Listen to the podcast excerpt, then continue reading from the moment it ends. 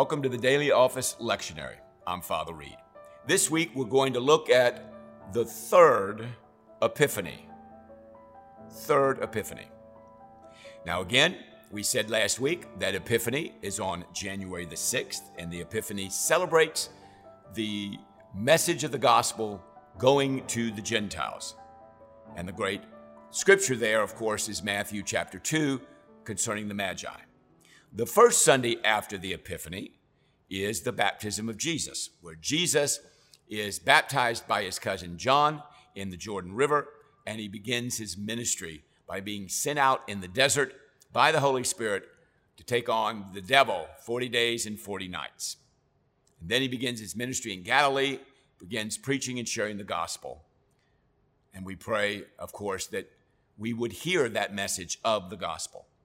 Last week we looked at the second Epiphany, second Sunday after the Epiphany, and this week the third Sunday after the Epiphany. We are in the books of Genesis, Hebrews, and John, and we continue our study of those three books. Now, you'll want to see, if you can, how they merge together. As I said last week, how the beginning in Genesis the call of God to Abram, and we'll see more of Abram in this week's readings, and how God is preparing his people. It's a long process. Abram, Abraham's about 1800 BC, so 1800 years before Jesus comes.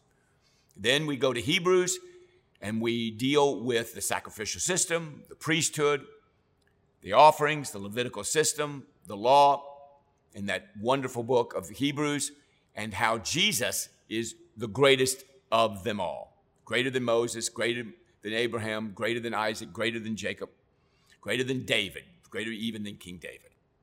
And Hebrews gives us this wonderful theology about Christ and about what, what God is accomplishing in Christ. Finally, we spend our time in the Gospel of John, where we follow Jesus from John's perspective. And we'll be doing that from chapter 4, the end of chapter 4. Remember, we talked about the Samaritan woman at the beginning of chapter 4. And then we go to chapter 5 and we begin with chapter 6, that very long chapter on the bread of life in chapter 6. We'll look at a few of those verses in the first half of that letter. All right, let's go back to Genesis chapter 13. Now, chapter 13 talks about the Abram and Lot separating. Now, the reason that's going to be important is you're going to have the whole Sodom and Gomorrah theme. Abram lived in the land of Canaan, verse 12, while Lot lived among the cities of the plain and pitched his tents near Sodom. Now the men of Sodom were wicked and were sinning greatly against the Lord. The Lord said to Abram after Lot had parted, Lift up your eyes from where you are and look north and south, east and west. All the land that you see I will give to you and your offspring forever. They still have that land today. It's called Israel. I will make your offspring like the dust of the earth, so that anyone could count the dust, then your offspring could be counted. Go walk through the length and breadth of the land, for I'm giving it to you. Now, why did he have to give him the land? Because if they don't have land, they can't be a people. It'd be very hard to be a people from which the Messiah is going to come from that stock. And so God goes through this very long process of giving what the Israelites eventually need in order for the Messiah, Jesus, who was born in Bethlehem, how that can be arranged, how that can happen. So God Almighty is orchestrating these events, purposing these events, and using all these wonderful people to um, make these events happen. And so we begin with Abram. In chapter 14 and 15 and 16, Abram is rescuing Lot. Again, a beautiful message. Verse 18 Melchizedek, king of Salem, brought out bread and wine. He was priest of the Most High God. Remember, we read that last week in uh, Hebrews. He blessed Abram.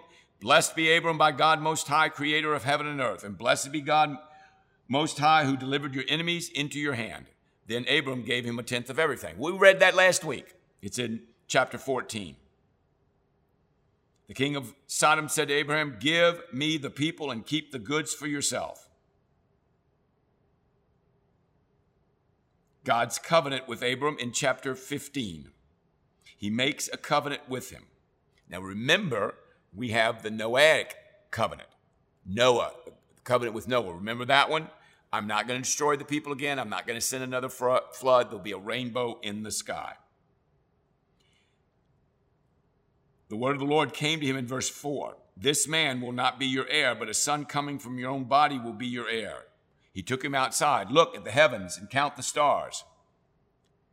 So shall your offspring be. Abraham believed the Lord, and it was credited to him as righteousness. I am the Lord who brought you out of Ur of the Chaldeans and to give you this land to take possession of it. But Abraham said, Abram said, I'm so used to saying Abraham, but it's Abram. O sovereign Lord, how can I know that I will gain possession of it? And then there's a sacrifice that we see there a heifer, a goat, and a ram, each three days, years old, along with a dove and a young pigeon. The Lord put him in a deep sleep.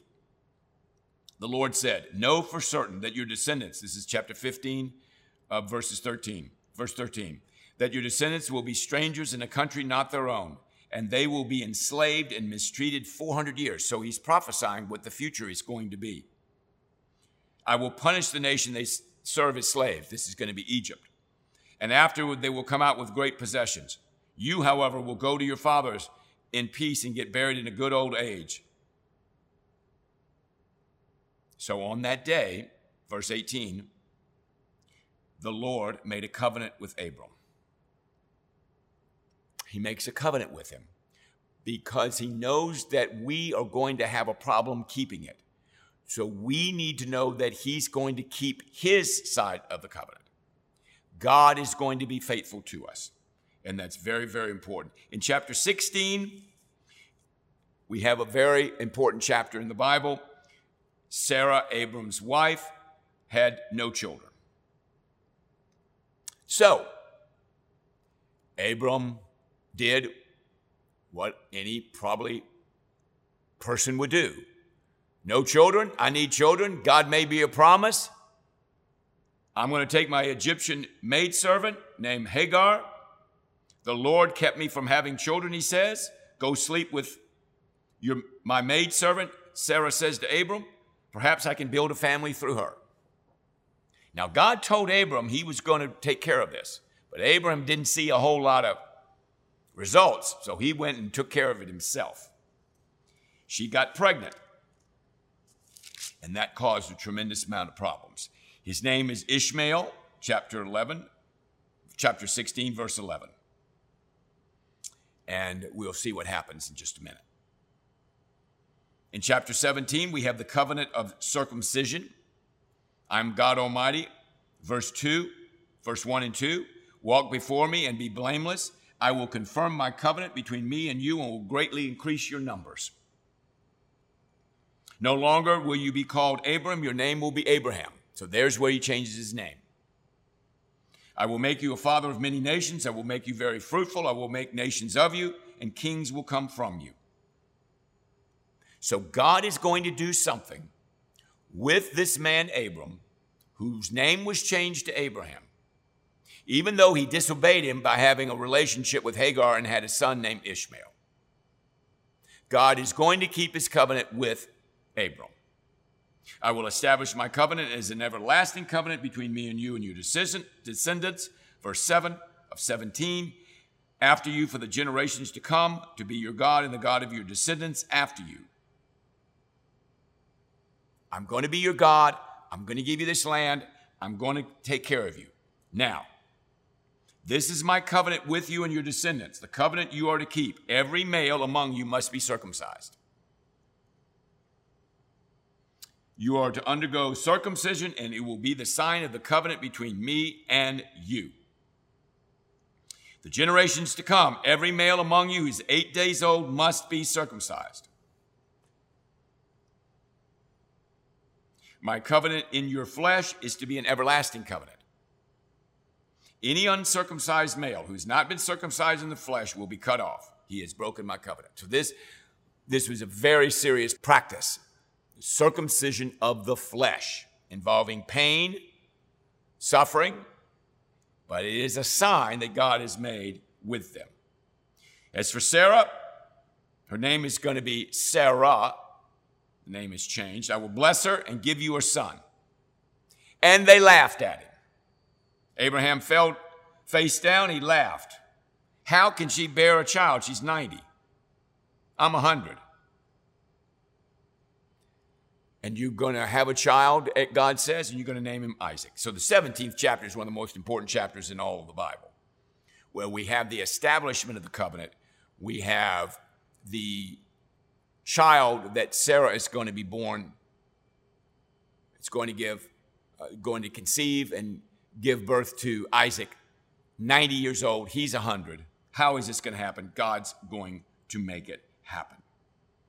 And in chapter 18, we have the visitors that come near Mamre while he was sitting at the entrance in the tent. There were three men standing by, bowing to the ground, and Abram has this encounter with these folks.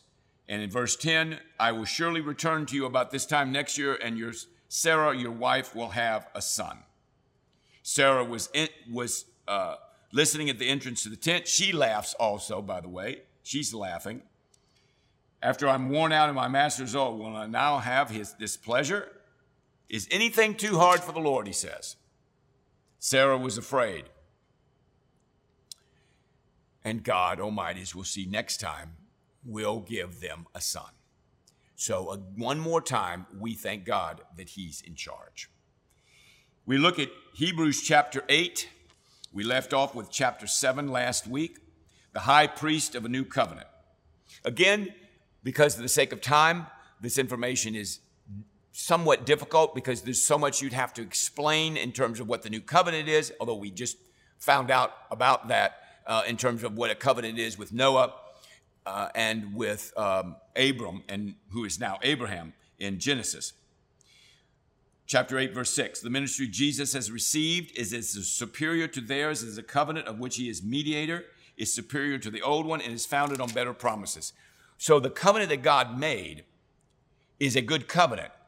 But with Jesus as the mediator, and Jesus being the one that sacrificed himself, and Jesus being the one that is more perfect, the promises of God are much better in Christ. In chapter 9, we have this extraordinary chapter about the blood of Jesus. Verse 12, he did not enter by means of the blood of goats and calves, he entered the most holy place once and for all by his own blood, having attained eternal redemption. Jesus' death of himself on the cross, the death of Jesus on the cross, the shedding of his blood was greater, was the greatest sacrifice of all. Remember, annually, the high priest would make sacrifices for the sins of the people. Yom Kippur, you've probably heard of that, Yom Kippur. The blood of goats and bulls and the ashes of a heifer, verse 13 of chapter 9, sprinkled on those who were ceremonially unclean, sanctified them so that they were outwardly clean. How much more will the blood of Christ, who through the eternal Spirit offered himself unblemished to God, cleanse our consciences from acts that lead to death, so we may serve the living God? So that great ninth chapter is about the value of the blood of Christ and his death. In chapter 10, we continue this idea of sacrifice. We continue the idea of quoting scriptures from the Old Testament to better comprehend how great a value Christ is, how valuable Christ is.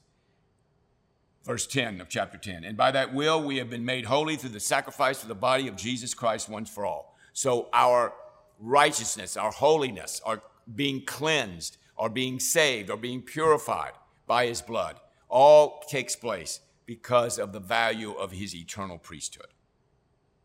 Let us draw near, verse 22, to God with a sincere heart in full assurance of faith. Let us consider how we may spur one another, verse 24, toward love and good deeds. All just tremendous responses to the sacrifice of Jesus and what he means for us in his death and resurrection. It is a dreadful thing, verse 31, to fall into the hands of the living God. Take him seriously, folks. Take him seriously. my righteous one, verse 38, will live by faith.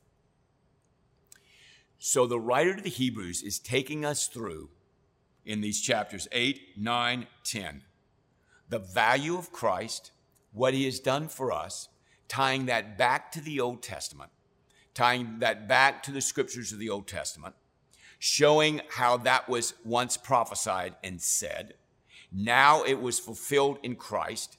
And the writer of the Hebrews is now explaining what God said before and what he actually did in space and time in the, in the present through the Gospels and in the writing after his resurrection and ascension to heaven, Jesus's. We, we are now getting an explanation of how it all fits together. It's very, very profound, very deep, and I hope you will enjoy that reading. Now, back to the present, uh, if it were, when we talk about Jesus's life in chapter 4, remember we spoke about the uh, Samaritan woman, and many Samaritans believed that he really is the Savior of the world in verse 42. Now we're going to see another miracle and hear of another miracle in the healing of the official's son.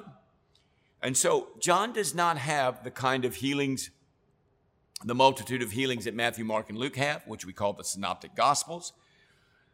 But every now and again, he's going to give us a healing that's going to give us a very important message. And in the, in the healing of this official son, we see the miracle working power of Jesus. That Jesus can do amazingly, amazingly miraculous things. And of course, this shouldn't surprise us since we believe he is divine. Human, the incarnation, 100% human, 100% divine. Chapter 5, the healing at the pool, another healing. But this time, this person's not very supportive and not, not a whole lot of belief. And so enjoy that reading. Now, Jesus is going to spend time in the Gospel of John with the leaders, and he's going to give us a fairly long dialogue between the leaders in several of these chapters. Thinking of chapter 5, chapter 6, chapter 7, chapter 8. We see it in chapter um, 9, where Jesus is going to uh, have a dialogue, have a relationship with them in the sense that he's sharing his truth with them and they're countering him, asking him questions. Now, what I love about chapter five is of several lines that I want to share with you. And again, these, this is just pure gold. The Father judges no one, verse 22, but has entrusted all judgment to the Son. That all may honor the Son just as they honor the Father. He who does not honor the Son does not honor the Father who sent him. I tell you the truth, whoever hears my word, this is Jesus talking, and believes him who sent me has eternal life and will not be condemned. He has crossed over from death to life. And he has given him authority, verse 27, to judge because he is the Son of Man. By myself, verse 30, I can do nothing. I judge only as I hear, and my judgment is just, for I seek not to please myself, but him who sent me. So what John is going to do is share the words of Jesus for us, and of course, for them at that time in the first century, about his relationship with the Father and the kind of authority and power and influence he has. So, what you see in John are these incredible dialogues, and we see miracles, and they're specifically chosen by John as signs of who Jesus is.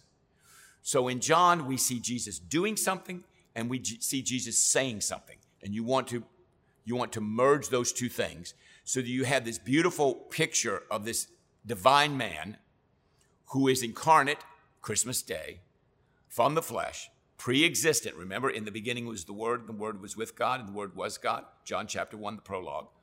And now we see him manifesting himself, doing ministry in this Epiphany season, right? Epiphanos appearing. And we see how his words have tremendous power and action. Chapter 6, we see the feeding of the 5,000, which, by the way, is the only miracle in Matthew, Mark, Luke, and John. And of course, he's showing them, as we'll see later in that, uh, we'll see it next week, we'll see that Jesus is the bread of life. So physically, he's feeding them. But like the Samaritan woman, he's just not offering water, he's offering himself rivers of living water. And he'll say in um, He'll say later on in John about thirsting, about coming to him, and about eating and about feeding, coming to him and listening to him. He walks on water, so he has power over nature. We see the walking on water in verses uh, chapter 6, verse 16 through 24. A man that can walk on water, a man that can feed a significant number of people with five loaves and two fish, a man that can say things that no one's ever said before. Rabbi, when did you get here?